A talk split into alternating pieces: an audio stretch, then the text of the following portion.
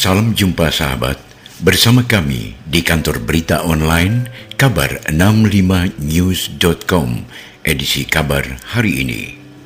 Sahabat, hari jadi kota Ketapang ke-604 tanggal 11 Maret 2022 diperingati dengan upacara sederhana yang berlangsung di halaman kantor Bupati Jalan Jenderal Sudirman Ketapang, Kalimantan Barat, Jumat tanggal 11 Maret 2022. Bertindak selaku pembina upacara, Sekretaris Daerah Kabupaten Ketapang, Alexander Wilio, SSTP MSI. Dalam amanatnya, Sekda Alexander Wilio menyampaikan, Upacara yang kita laksanakan pada hari ini merupakan amanah dari Peraturan Daerah Kabupaten Ketapang nomor 7 tahun 2012 tentang penetapan hari jadi Ketapang dan peraturan Bupati Ketapang nomor 5 tahun 2020 tentang tata cara peringatan hari jadi Ketapang. Peringatan hari jadi Ketapang ke-604 kali ini mengambil tema Ketapang sehat, tangguh, berbudaya, maju, dan sejahtera. Tema hari jadi kali ini sangat tepat untuk menumbuhkan dan meningkatkan semangat kebersamaan berbagai aspek kehidupan dengan memanfaatkan potensi-potensi daerah yang kita miliki agar Kabupaten Ketapang memiliki daya saing tinggi yang endingnya adalah mewujudkan kesejahteraan masyarakat Kabupaten Ketapang. Hadirin undangan beserta upacara yang saya hormati.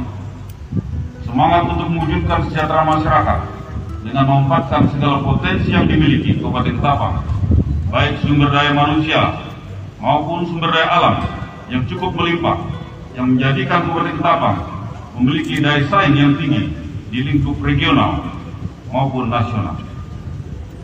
Sedemikian besar potensi yang dimiliki Kabupaten Ketapang harus dimanfaatkan serta dioptimalkan dan dikelola secara, baik agar dapat berkontribusi mewujudkan kesejahteraan masyarakat. Untuk mencapai hal tersebut, butuh persepsi yang sama serta komitmen seluruh pemangku kepentingan di Kabupaten Ketapang. Karena pemerintah daerah tidak akan mampu mewujudkan hal tersebut kalau tidak ada dukungan dari semua pihak. Hadirin undangan serta upacara yang saya hormati. Pada era digital seperti saat ini, tidak cukup kita hanya mengandalkan melimpahnya potensi daerah saja, namun kemuliaan semuanya harus memanfaatkan teknologi, informasi, dan komunikasi. Perkembangan era digital sangat cepat, sehingga tidak ada batas ruang dan waktu.